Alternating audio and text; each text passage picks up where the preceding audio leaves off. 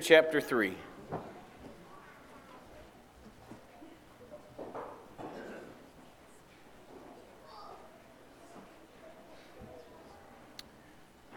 We'll be in 1 Peter 3. We'll be looking uh, at verses actually 1 through 7, but only dealing with verses 1 and 2. So let's uh, look to the Lord in prayer, and then we'll begin. Dear Heavenly Father, again, as we come before you, as the song we just sang, that we would be separate and we would be holy, set apart for you. Help us understand what that truly means to be set apart and what that looks like to live in a world that continually goes against who you are and tries to draw us away from that. Thank you that your word stands as a vast contrast to the way the world thinks.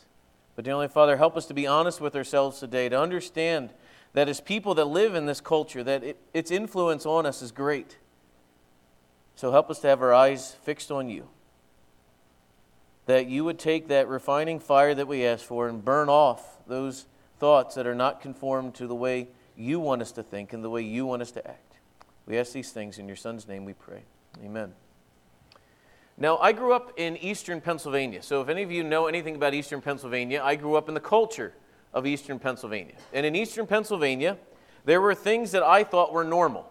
There was food that was given to me that I thought was normal. We ate things like apy cake, we ate things like scrapple, we knew what a shoofly pie was, and we also ate this thing called pork roll. Now, there's some people that say, What in the world are you talking about in any of those things? Because my kids, as I grew up in that eastern Pennsylvania, I've introduce them into things like what pork roll is, and most of you have no idea what pork roll is, and I would argue you're missing out greatly. But then when I moved out here to central Wisconsin, um, I honestly did not know that people ate cheese curds. The only time I had heard of curds was when Mrs. Muffet was sitting on her tuffet eating her curds and whey, right? And she only liked them as good enough that when a spider came, what did she do? She ran away. So obviously they were not that thrilling.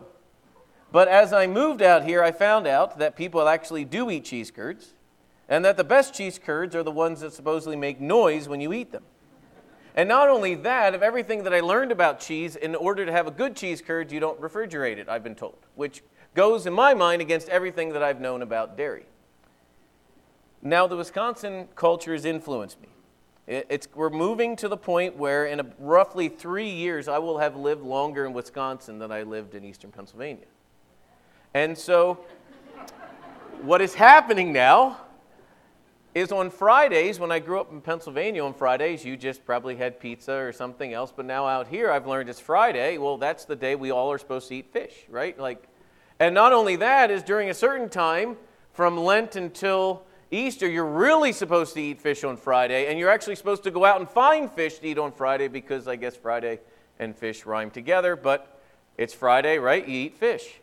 And not only that, I have learned that there are things called dairy breakfasts, which you're supposed to go to in June. And you're supposed to enjoy the dairy breakfast and have breakfast at a spot that the normal breakfast food, but only you throw milk and ice cream and other things like that, that into breakfast and we celebrate it, right? Both of these cultures have influenced me.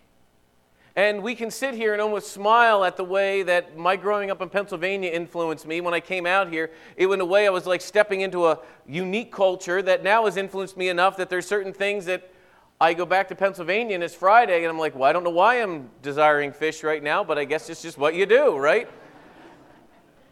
but it's interesting, though. The text we're about ready to talk about is going to talk about this same concept because just like growing up in Pennsylvania, my eyes were open to a certain culture. Central Wisconsin, my eyes have been open to a certain culture. When we come to biblical culture, and we, the way the Bible lays things out, we're going to be spending, now I have no idea how many parts the sermons are going to be, but we're in part one of a multiple part series, all right, of verses one through seven. But the text we're going to dig into here, it will cause us at times to pause for a moment and ponder. And pause to the point where I would even put it as this I was driving down the road when I first moved out here and I saw a sign that said brats for sale. and in my mind, I'm going, why would anybody want to eat a brat? because it literally spelled like brat. And I went, that's weird. All right. And then someone gave me a brat, and I said, oh, this is a sausage. And they go, no, it's not even called brat, it's called brat. But we spell it like brat, but we all just know it's spelled brat because of something. And so I was sitting here going, You people are just beyond weird that you even have verbiage that we don't even understand. Because what we're going to do is we're going to dig into this text. And this text is going to have it say things, you're going to go, Wait a minute, that's not what I've heard from the culture my whole growing up years. You even may go for a minute, Wait a minute, that's not even right. I don't even know if I agree with what the text is going to say. Or you may just try to do what many have done in more of the liberal understanding of Scripture. They have taken this text here and say that's just cultural. It's just a cultural thing that was done back in that culture. Now we have evolved enough that we no longer culturally do things this way. Or you may say, Peter. Listen, Peter was a Galilean fisherman. He was not educated wise. He was a man of his day. All he was doing was putting forth an archaic way of thinking that is no longer acceptable today. He was an uneducated bumpkin. He was stupid, and we just, I don't like that, and so we remove the text. Instead, what I pray that we do is we must remember that 1 Peter 3 1 through 7 is part of God's unchanging word. That God influenced Peter, He inspired Peter to write these texts not just for that day, but they carry with it from that day forward, moving all the way to this day, they carry with it the authority of God Himself. So then, to disobey or disbelieve the Bible, even this passage of Scripture, is to disobey or disbelieve God. Now, I did not choose 1 Peter 3 1 through 7 hundreds of days ago when I knew the whole Roe versus Wade thing was going to take place, and all of a sudden we were going to somehow figure out what a woman is again because now that person's rights are being trampled upon and all these other things. That was God's doing. He knew this was going to happen. But we live in a day and age where our exile status we're being reminded of over and over again. Because I true, truly believe that the life of a believer is a continual renewing our mind of the Word of God. So that when we see the culture through the lens of Scripture, culture out here, the Word of God right here, as we view the culture through the Word of God, it'll start to shape and mold our minds. And what I'm praying that we do is during this time here, as we start to break apart these, this text here, that we would literally try to allow ourselves to say, Are there areas of my life that I have compromised to fit into the culture? Or am I going to stand alone in, these, in this thing, on what the Word of God says? Because we have all been influenced by the culture.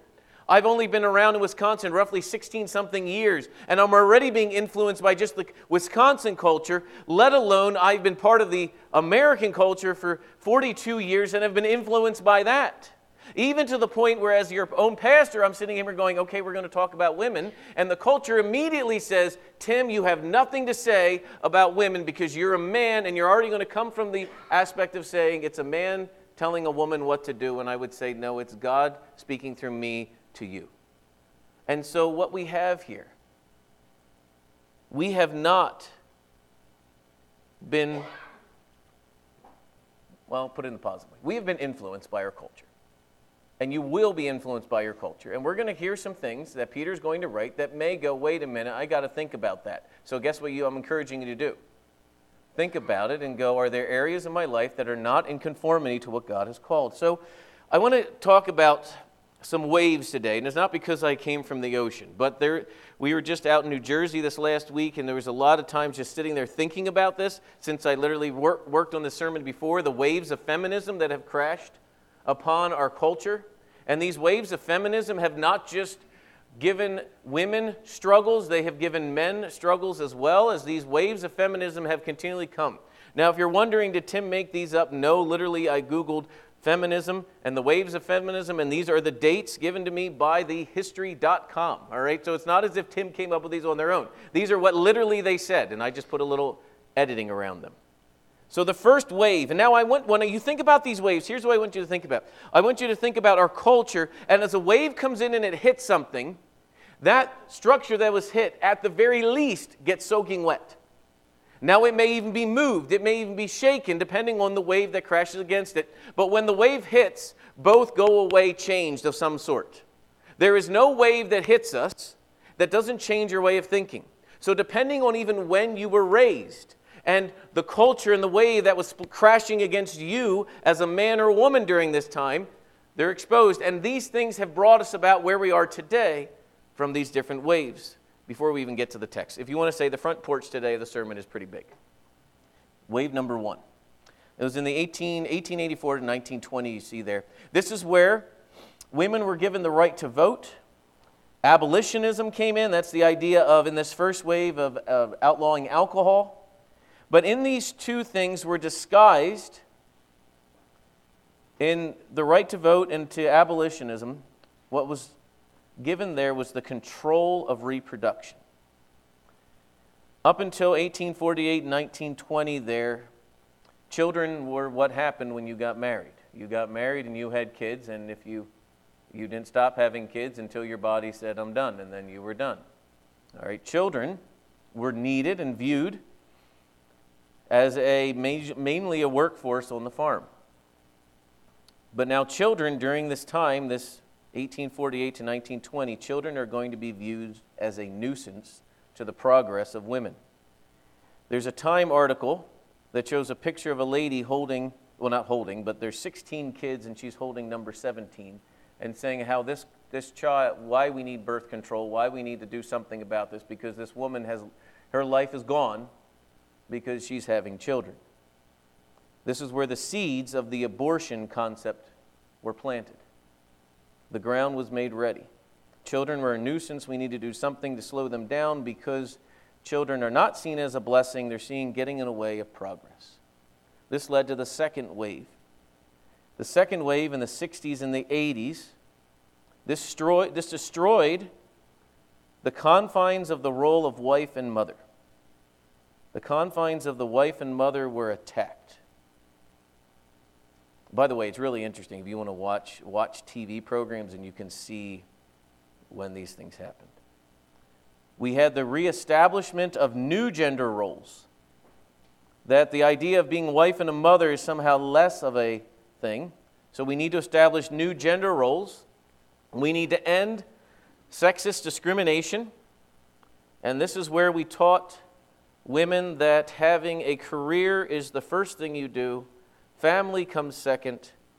And if that gets reversed in any way, their abortion then is the way out because abortion is, was also made legal during this time.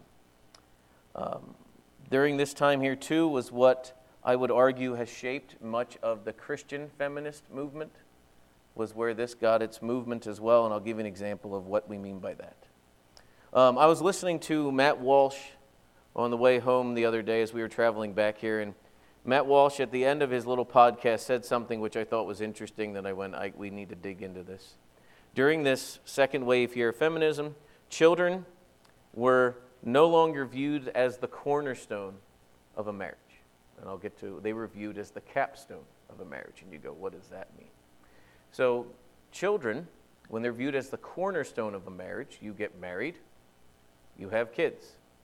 If they're viewed as a capstone, you get married, you spend a lot of time getting to know one another, go do all your fun stuff, and then when all your fun stuff is done, when all of we've, we've established ourselves, financially established ourselves, we have gotten all the education we desire, then and only then we have children.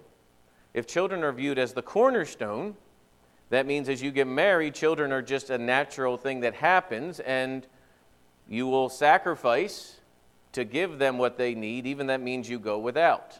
But if they're the capstone, you don't sacrifice at all. You make sure you can still do your whatever trips here and there, whatever, and nothing hinders it.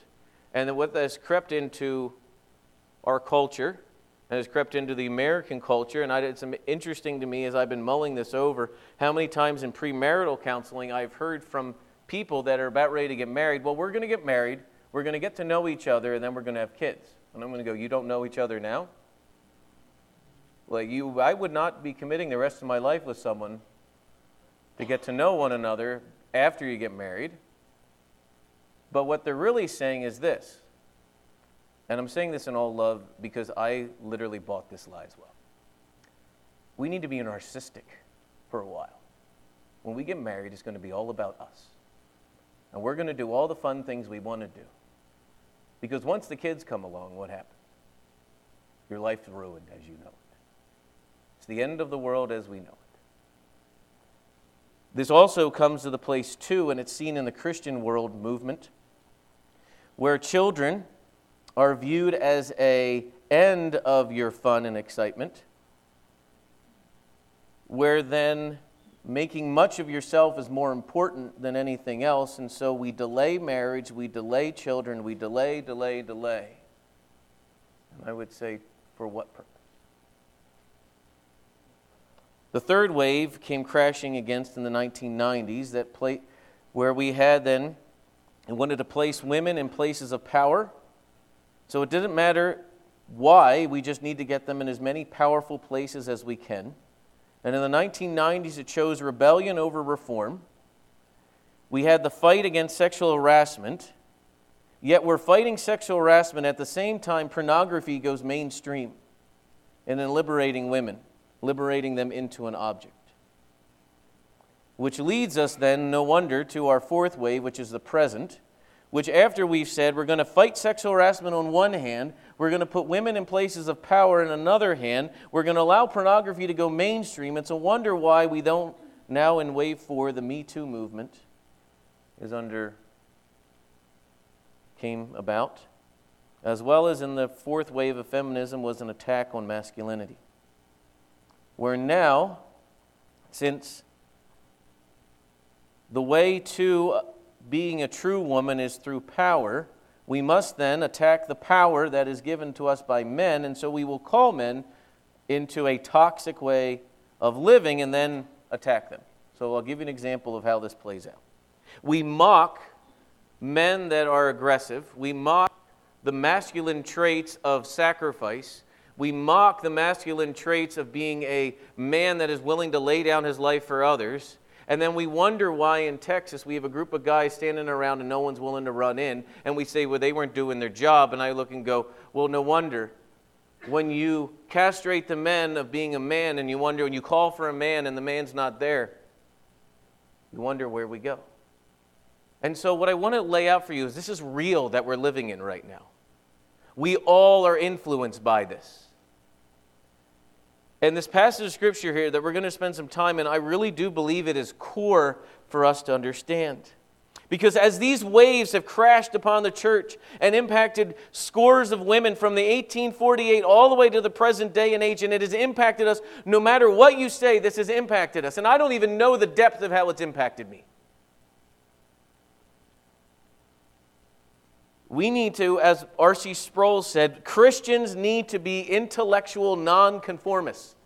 Meaning the world is going to say, think this way. The world is going to come to you as young ladies and say, here's how you're supposed to act. You want to be a lady? It's all about this. And then the world comes to men and say, you want to be a man? You need to act this way. And what we do then is just put a Christian spin to it and make it okay. And here's the one that just is mind boggling to me. The world says, you know what? True adulthood does not start until you're 30 so then that's when you should get married and start a child. And so what we do in the church is we say this well, let's just punt it back. It's not until you're done with this now that you can get married. And I would go, why? Oh, because we just need to come up with a, a time period. As if these are all these things important. Instead of saying, wait a minute, what are we parenting for? Eternity or to fit in with the culture? Because if you want to fit in with the culture, all Christianity seems to do is we'll just put a delay next to it and then it'll be okay. And so, what we see here is R.C. Sproul says Christians are intellectual nonconformists. So, here's what he says, and this is what it means to be a Christian we do not buy the values of this world, we do not buy the axioms of this world, we do not buy the evaluations and judgments of this world. We look at the world, and by the way, you need to cross out that word from. There should be a comma there.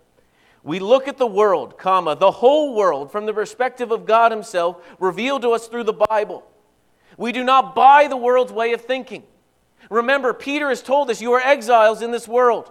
You do not buy the world's way of thinking. Yet, what we have sadly done when it comes to men and women, when it's come to roles of men and women, what we have done, we say we will just drink with the side of our mouths some of this liquid here and think that that's somehow going to then help me out. As long as I keep somewhat of my foot in a biblical worldview, I'm going to embrace these things, and it has so revolutionized and changed our way of thinking.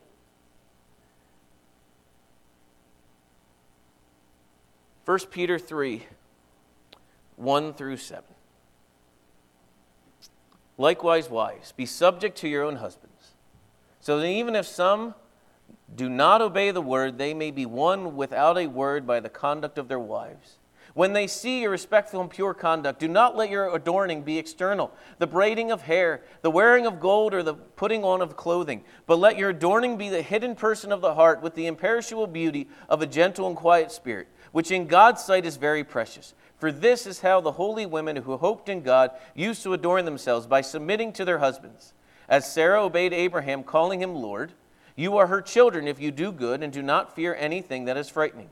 Likewise, husbands, live with your wives in an understanding way, showing honor to the woman as the weaker vessel, since they are heirs with you of the grace of life, so that your prayers may not be hindered. Verses 1 and 2 is where we're going to be the majority of the time. The title of this sermon, by the way, is A Godly Wife, and so we're going to just hop right into it. Verse 1 Likewise, wives. Point number one is likewise, wives. All right, so what is, when you get a likewise, that's a connector to thoughts before that. So it's a, like a therefore or a as what was said before. So this is going to be said now. Here's what's happening to give you a little bit of a background of it. Verses 11 and 12 of 1 Peter 2. Peter is going to remind us as sojourners and exiles, abstain from things that war against the flesh. Keep your conduct among the Gentiles honorable. And then he goes into this whole concept of submitting. And, and who's submitting to what? Putting ourselves under subjection to the government, to slaves and masters, and all of these things are going on. But I want to spend a little bit of time on verse 11 through 16 there, where First Peter, where Peter here is reminding us that you are exiles journeying through a foreign land. As exiles, you will not fit in with the way the culture is doing, because by definition, you're an exile. If you're not functioning as an exile, the, the answer is then you are not following after God, because you are in a foreign land and you should be different. And they will call you an evildoer, and you will suffer persecution. And when these things happen, they're all happening in your lives for God to get the glory. So you will stick out as, let's just be honest, as foreigners or weird exiles. There will be a weirdness to you. And not in a weird way, as in like some of us are just weird by definition. This is weird as in like, I don't think the way you think. I don't function the way you function. I don't have the same goals. I don't have the same axioms. I don't have the same desires you do. So I look at life completely different. So here we go.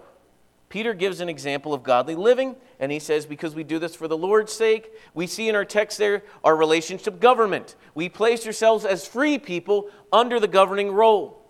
Next, he says, as slaves, you place yourselves as slaves, obeying your master. And last but not least, we see here in chapter 3 the relationship of a wife to her unsaved husband.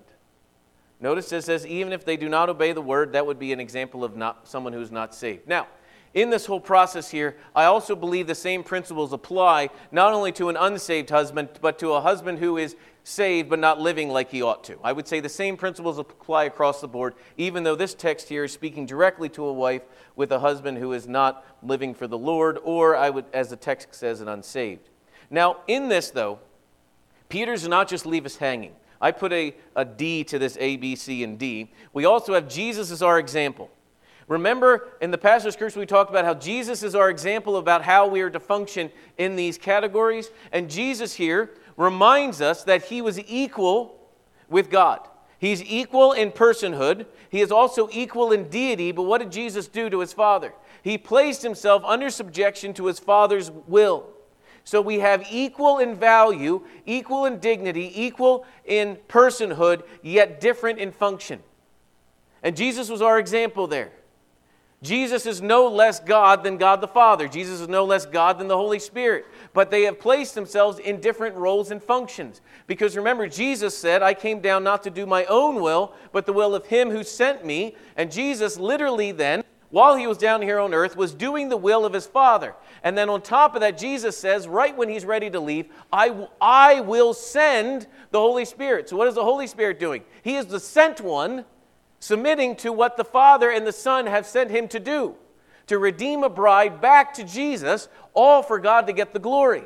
Now, each one of these plays a different function role. But what our society has tried to do, and we have seen it obliterated, is try to say that there is no difference in function between male and female. There is no difference in any of these things. We're all just supposed to just function. And God has said, no. All of these relationships are here for a reason because this is what I have told you is best and what glorifies God the most. Each one of us has a different role and a function as male and female. And as we see these things, you may say, All right, Tim, you're about ready to launch into this whole thing about wives and husbands, but you know what, Tim? I am not married, so I'm just going to check out for the next four Sundays or more depending on how long you go on. I, would like to share with you an example of why you should not. The, there was a church that we attended in South Jersey, and one day I'm sitting there, they kind of had like a fellowship time that was this, and there was a lady that was there talking to a group of other ladies. There was some single people in there, there was just, the, you know, people gather and they talk. And this lady said this it is really hard for me right now. I know I need to follow my husband's lead, but I, he wants to go to a different church and I want to come here. And you know what those ladies did? They said, Don't listen to him. You need to come here. Oh. Don't submit to what your husband is doing. You do your own thing. Really? I wanted to go, where, chapter and verse for that one. Really?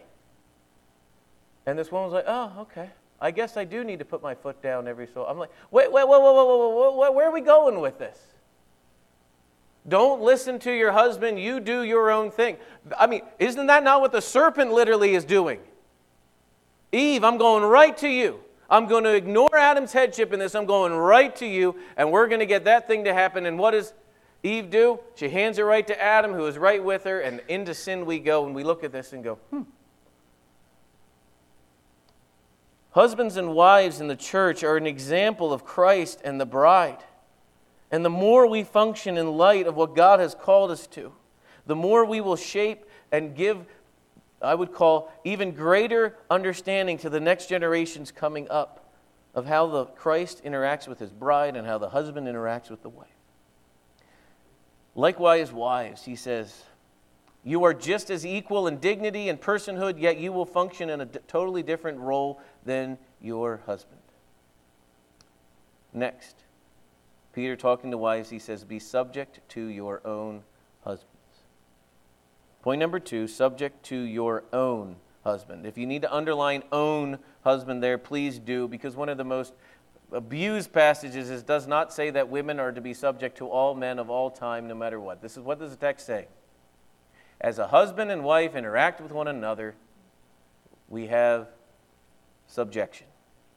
Not, again, I want to make sure we pound this, not because the wife is any lesser, but because that is the function that God has given them to do. This is no different than this. I can decide I want to rebel against the Most High and say, I want to be the one that knits life together in my own body. And it doesn't matter how much I rebel against that.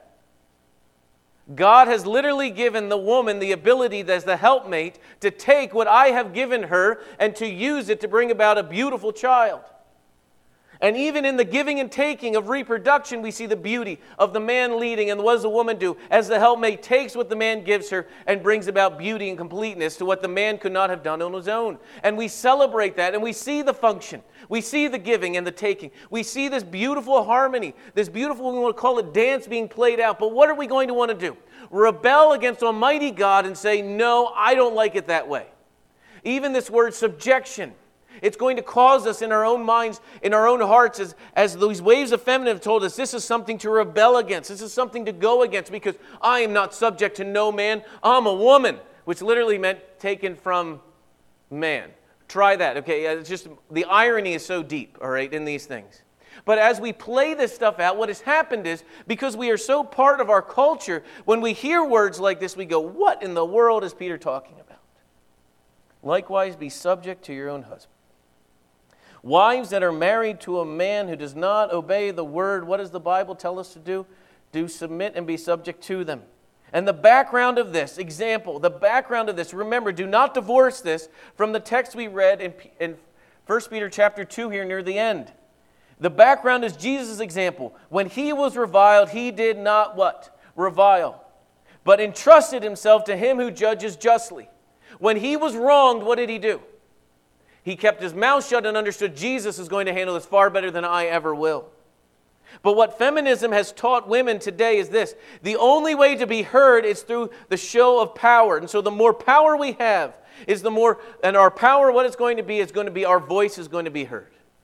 It's interesting what we see Peter is going to say the exact opposite. Yet God's way is look to Jesus. Jesus submitted himself to the Father. He did it because not because of any lesser status. Again, I want to make sure we're clear on this. Equal in value, yet different in role. And so when we say these things, the subjection is not because women are of any lesser of a person. I want to be clear on that. When Jesus created men and women, he literally made them both in the image of God. They are image bearers of God, yet they are to function differently in the economy that God has given us. This subjection, again, is not because a woman is any lesser of a person. As free people, we place ourselves under subjection. It is not because a woman is incapable of doing things that God has called men to do. It is because God has called us as a function to function in this manner, manner in this mannerisms. Why? Because God has called us to live this way. God has called us to live this way.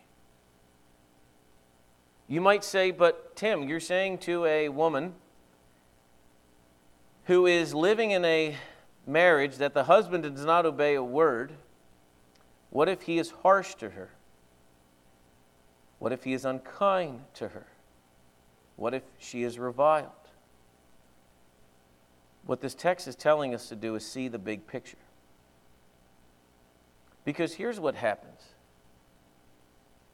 we all stand up there, and as we're doing the vows, right, for better or for worse, but when worse comes, what do we all want to do? Bail as quick as possible, right?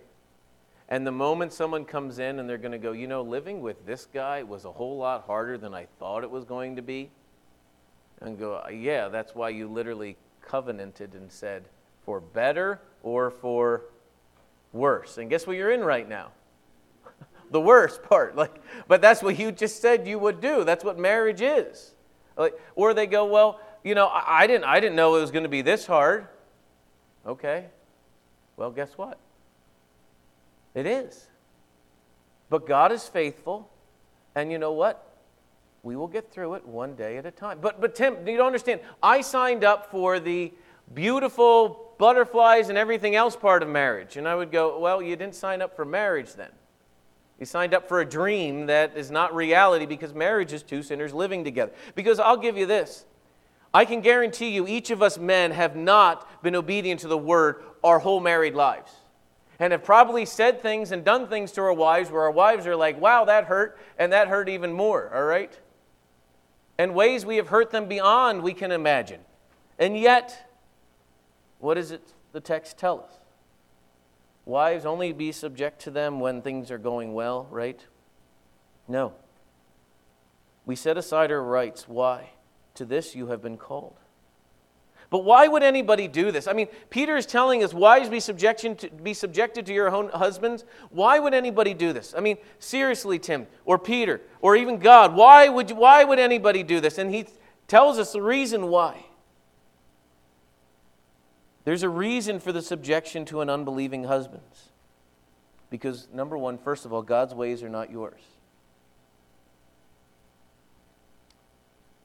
When your husband's being the passive, I would call it dolt that he is being at times,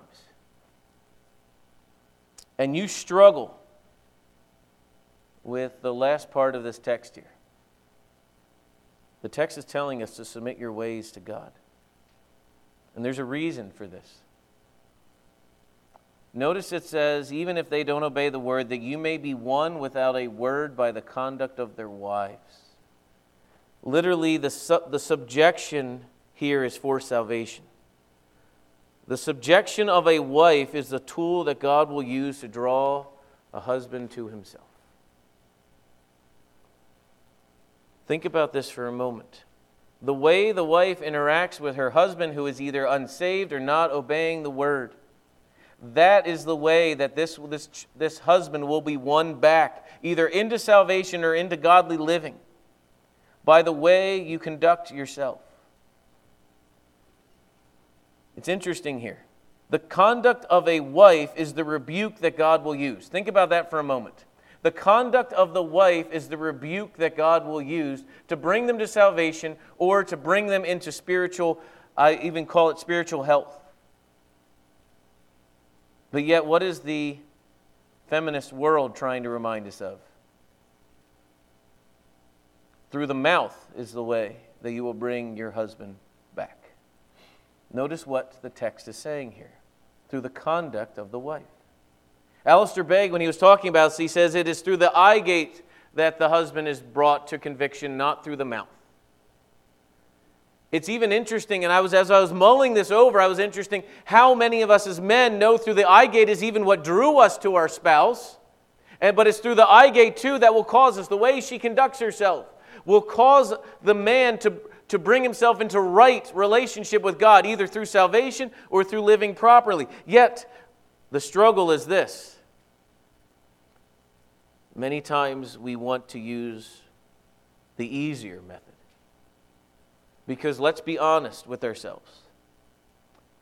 If any of you have been married for any sort of time, you understand the massive influence the wife has on her husband.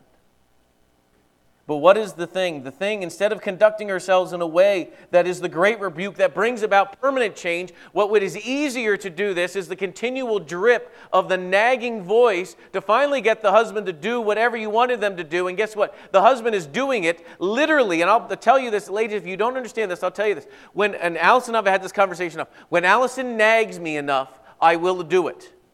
But you know what I am doing while I'm doing it? It is the biggest, you be quiet it is not because I love her. It is not because anything else. It's because I want to shut the dripping faucet off. And so she thinks she's got the job done. But the job has only gotten done because of the continual, nonstop nagging over and over and over again. And we just sit there and go, Isn't that a wonderful marriage? And you go, That's not a marriage at all. That's just the squeaky wheel getting the grease. And it's not because I like the squeaking wheel is because I just don't want to hear the grease. I mean, I don't want to hear the squeak going on, so I'll just grease the wheel so we're good to go. And we think that that's marriage. That's not marriage. But we think that that's somehow how we can do it. And the crazy part is, and I can give, you ever want to hear an example of, uh, Allison one time goes, in our own marriage, I actually tried to allow my conduct to do this. And it actually worked. And Tim brought, came all the way around to the side. I thought, she said, the peace that we had after that, because there was a decision we had to make as a family. I was not there yet. She was. And she didn't say anything, which was even the worst part about that because it's like, I'm, I'm waiting, you know? Nothing was there. And the Holy Spirit kept working on me and working on me and working on me until I finally came back and said, All right, Allison, I think we should do this. And so then when the tough times came in those situations, I couldn't complain and go, Well, I only am in this because you drug me into it. She had waited. Now that was brutal. But I'll tell you what, the tool shed that God took me out to was far more lasting than my wife's continual going at. But now she could say, but it's going to take forever to get done. You don't understand, God, how stubborn He is. You don't understand about this. You don't understand about that. And you know what? If I wait and just conduct myself in this way, it's not going to work. All right, let's go back to point number one. To disobey or disbelieve the Bible is to disobey or disbelieve God. What you are saying there is, no, I know how to do this better. And what has feminism said? The only way to get a man to change is through what? Rebellion, rebellion, rebellion. If we want to get men to change, what do we have to do? Power, rebel. And you're going to go, uh, Peter says here, when you when they see your respectful and pure conduct. So, what's going to change them? The exact opposite of what the world has been trying to shove down your throats, ladies, of how to make a difference in this world. Respect. What is respectful? The concept there is do not belittle them, but honor them. We talked about this before. This is not the idea of sitting there and going, when you're, when you're respecting them, you are honoring them for who they are and what they have done. I, will give you an example on this. Again, we look at these things and go, there are times as a, as a man, and we know this, we know this again all over the place, a, a wife uh, saying the proper word of encouragement or whatever at those moments will encourage the husband. The way she conducts herself, the way she interacts with them. This does not mean that the wife does not say anything. But in her conduct, her conduct is saying far more than what her words will say. Because I want to be sure it says, even without a word, by the conduct of their wives. They're still saying that wives and husbands will talk to one another. But the, if you want to call it the catalyst of change, is through the actions of the individual to back up what they are saying. So I'll give you an example of this, and we've seen this happen. Wives, you have a huge influence on your husband. What you praise, he will do more of. Think about that for a moment. What you praise, he will do more of. And if you don't believe me, because here's something I, have been told very rarely in any of these things does a wife come into a, let's say, a gym, a girl come into a gymnasium, a single girl, and say, you know what, that guy can shoot three pointers marrying him. I'm going to marry him. Because that skill right there is going to put food on the table and provide for a family. But what does every boy think as soon as a young lady that has caught his eye come into the gym? Watch how I put it, this round ball in the hoop from really far away. That will impress her. And if she just, guess what he's going to do? He's going to shoot three pointers until the day is dawn until he sits there and go why? Because he wants the approval of his spouse. And so instead of using that as a negative thing that a spouse can do what is peter telling us? Use it to the advantage to bring about godly change in the way you conduct yourself. Praise what is good. Encourage them in these things. And then not only that it says by your pure conduct. This is not slandering or deceit but your conduct is one that is godly. Because, let's be honest, when a husband is not following after God, when a husband is not saved, there is much to slander and there is much to ridicule. But your conduct must be that is above reproach. Because the sinful response to this. When the husband is not obeying the word and the husband is not doing this thing, the sinful response is, I will make life as miserable as possible until I get what I want. Rebekah Merkle once said this A wife has an enormous influence over her husband. You put a bunch of ninnies in that position, the position of a wife, the husbands are hosed when you have a bunch of ladies who do not understand the massive influence they have on their spouse and how that they can create an atmosphere in the home where godliness and love and joy come about. If you put a bunch of ninnies in that position that are only thinking that they are continually wronged and their life would be just better if it was, wasn't for him the men are host it's interesting here when we read verses 1 through 7, how many verses are talking to what? Six. And there's one talking to husband. Interesting. And I would say, why?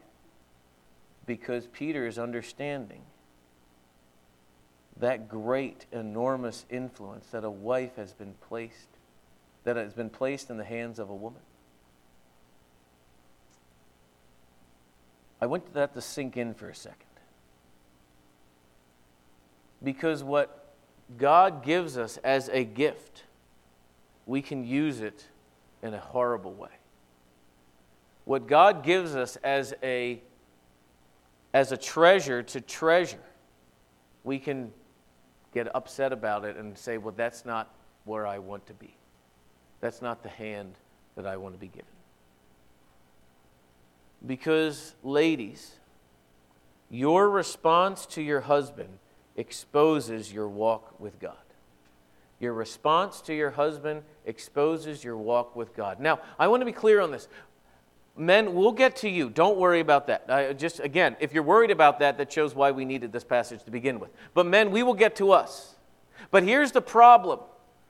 We live in a day and age where it's literally it is it is beyond mind-boggling to me that we live in a day and age here where you're literally hearing arguments about womanhood and about what makes someone a woman is the ability to slaughter an unborn child, and that makes you somehow a woman, and you sit there and go, What in the world are we dealing with? Where are we? Have we've gotten so confused on that topic that we've literally said, Men, you have nothing to say about this topic, even though you're going to go like you played a pretty big role in this whole process going because nobody's getting pregnant without you. And now all of a sudden we've got so confused that we literally are in a world of just, I would call it confusion beyond confusion, where one minute we're not going to define a woman, and the next minute we're taking away the undefined individual's rights. And you're going to go, well, what, what are we doing here? And so then we can enter into this whole conversation here. And as we start to hear verbiage being said from one side or the other, what I really want you to do over these next two to three weeks is listen to both sides fully. Listen to what they're saying. Look at their worldview and start to say, wait a minute, some of that same verbiage is being spoken by the church. Some of that same verbiage is being shared by us. Like to give you an example, someone said, Oh, you started having kids at an early age. Ooh, what? Really? What were you, when is the proper time to have them? I don't know. But it was just, this is what we say, right? You don't want to have kids too young. Four? Well, because you won't have yourself as perfectly put together financially. And I'll go, Four? Well, your life here on earth will not be as good as it could be. And I'll go, Exile living? Uh, last time I checked, that's what we were called to be. But what happens is we buy this lie and it has embraced us that, remember, the whole capstone versus cornerstone thing. We've bought all of that, and it just comes flying into text here like this. We're going to go, so what you're trying to tell me, Tim, is this there's a way of living that brings honor and glory to God, and there's a way of living that defames his name. And I would say, yes, there is. But what's in front of us right now is because these waves have crashed us, we don't even know how soaking wet we really are. And it is hard for us. As ladies, depending on the mother that you grew up with, her godly worldview or lack thereof godly worldview, you are continually being impressed or having to change this way of thinking. Because what we have made is womanhood to be something that is not biblical, and we've allowed men to be destroyed of what masculinity is. And even coming to these things, as we say, wives and husbands, I'm sitting here going, I think that could be its own sermon of what does it mean to this? Because here's what's happening. If we don't understand our own roles how do we even get to the point of interacting with one another and so how does a wife conduct herself is this way? Because i can immediately in my mind as i go through this passage here when we start saying that a wife the way you respond to your husband expose your walk with god immediately some people in their mind are going tim are you trying to say we need to go back to leave it to beaver where i stay at home and i'm you know tied to the kitchen and all these other things? Are you saying that? I'm going to go if you think that you did not read the text. But those are pictures that go into our minds. And if you're not careful, we can take all of those things and bring that right into our, our day and age here. And we sit here and go, what does that even look like? Because I have not even gotten to the text in verse 6, where so Sarah obeyed Abraham, calling him Lord. I mean, if that doesn't get your hair sticking up. Let's be honest, ladies. I can guarantee you, I've t- joking, I said to Allison, as we get closer to this, if you could refer to me as Lord a couple of times you know, and she's like, I don't think I'm going to do that. And I said, well, Sarah did, right? And so, but you see, but you see, even in that joking back and forth, what do you see? You see these, these things rising to our mind, go, uh, uh, uh, I'm not saying that. I'm not going to live that way. I'm going to go, well, again, to disobey or disbelieve the Bible is to what? disobey or disbelieve God. And so, what we're saying here is God has something to teach us here, right? And so, as we work through this, what I want us to try to do is this as much as we can to the world, say, enough. And let's allow our minds to be renewed by the Word of God, to not listen to the, this crazy worldview that is being pumped. If you haven't understood that feminism has not helped women, right, we, we need to make sure we're clear on that. Even though there's right to votes and some of these other things that brought about that, in that wave that came was a lot of also trash and muck that has destroyed womanhood. And so it is time, if we can, to say, Lord, help us start back from the beginning and work our way up through. That same thing too for guys. We'll get to verse 7 and we are no we are not on the hook off the hook either. God is speaking to us in a way but it is hard because we live in a pagan world, but we live as exiles.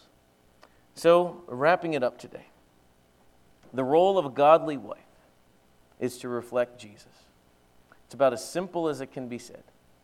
The role of a godly wife is to reflect him.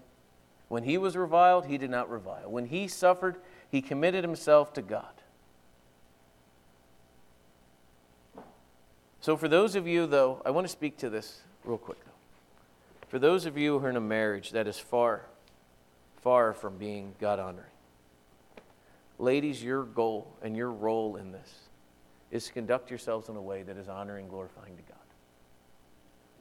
God will judge your spouse. You do not need to be the one who does it. Your goal is to pray for him, to submit to him. And in doing so, as God's word says in other places, you will put coals of burning fire on his head, causing him, as this text tells us, there's a promise in this. If you do these things, this is what the catalyst that God had said could be used to bring him to salvation. Do you trust God enough? It's really at the root of it. Do I trust him enough, God enough, that God will be the one to bring him around. Because I can guarantee you, for the few times in our lives that we have done this somewhat okay, that has brought true lasting change. Because now that Alice and I have been together for 20 years, she knows how she can get me to do something to the point where I'm even thinking I'm doing it because I want to. Because she has that much influence. And so let's be honest. Is she doing that for the glory and honor of God? Or is she doing that just so she can get what she wants? No. I know there's been a lot said today. The biggest thing that I want you to take home is this for men and women.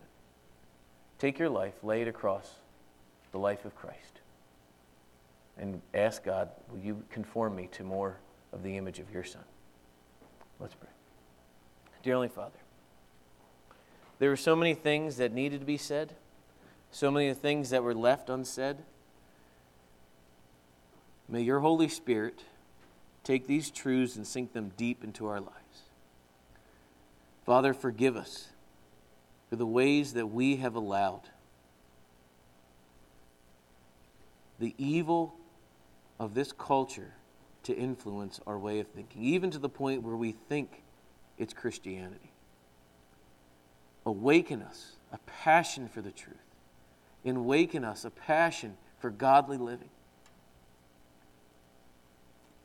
Dear Heavenly Father, we live in a world of, of sin, and we know that there will be heartache, and we know that there will be great struggle. But, dearly Father, help us at as much as possible to live at peace with all men, knowing that, as your word said, because of sin, divorce will happen. Because of these things, stress and trials will take place, and trials will take place in the marriage. But, dearly Father, may we, as much as possible, live our lives to the glory and honor of you and you alone.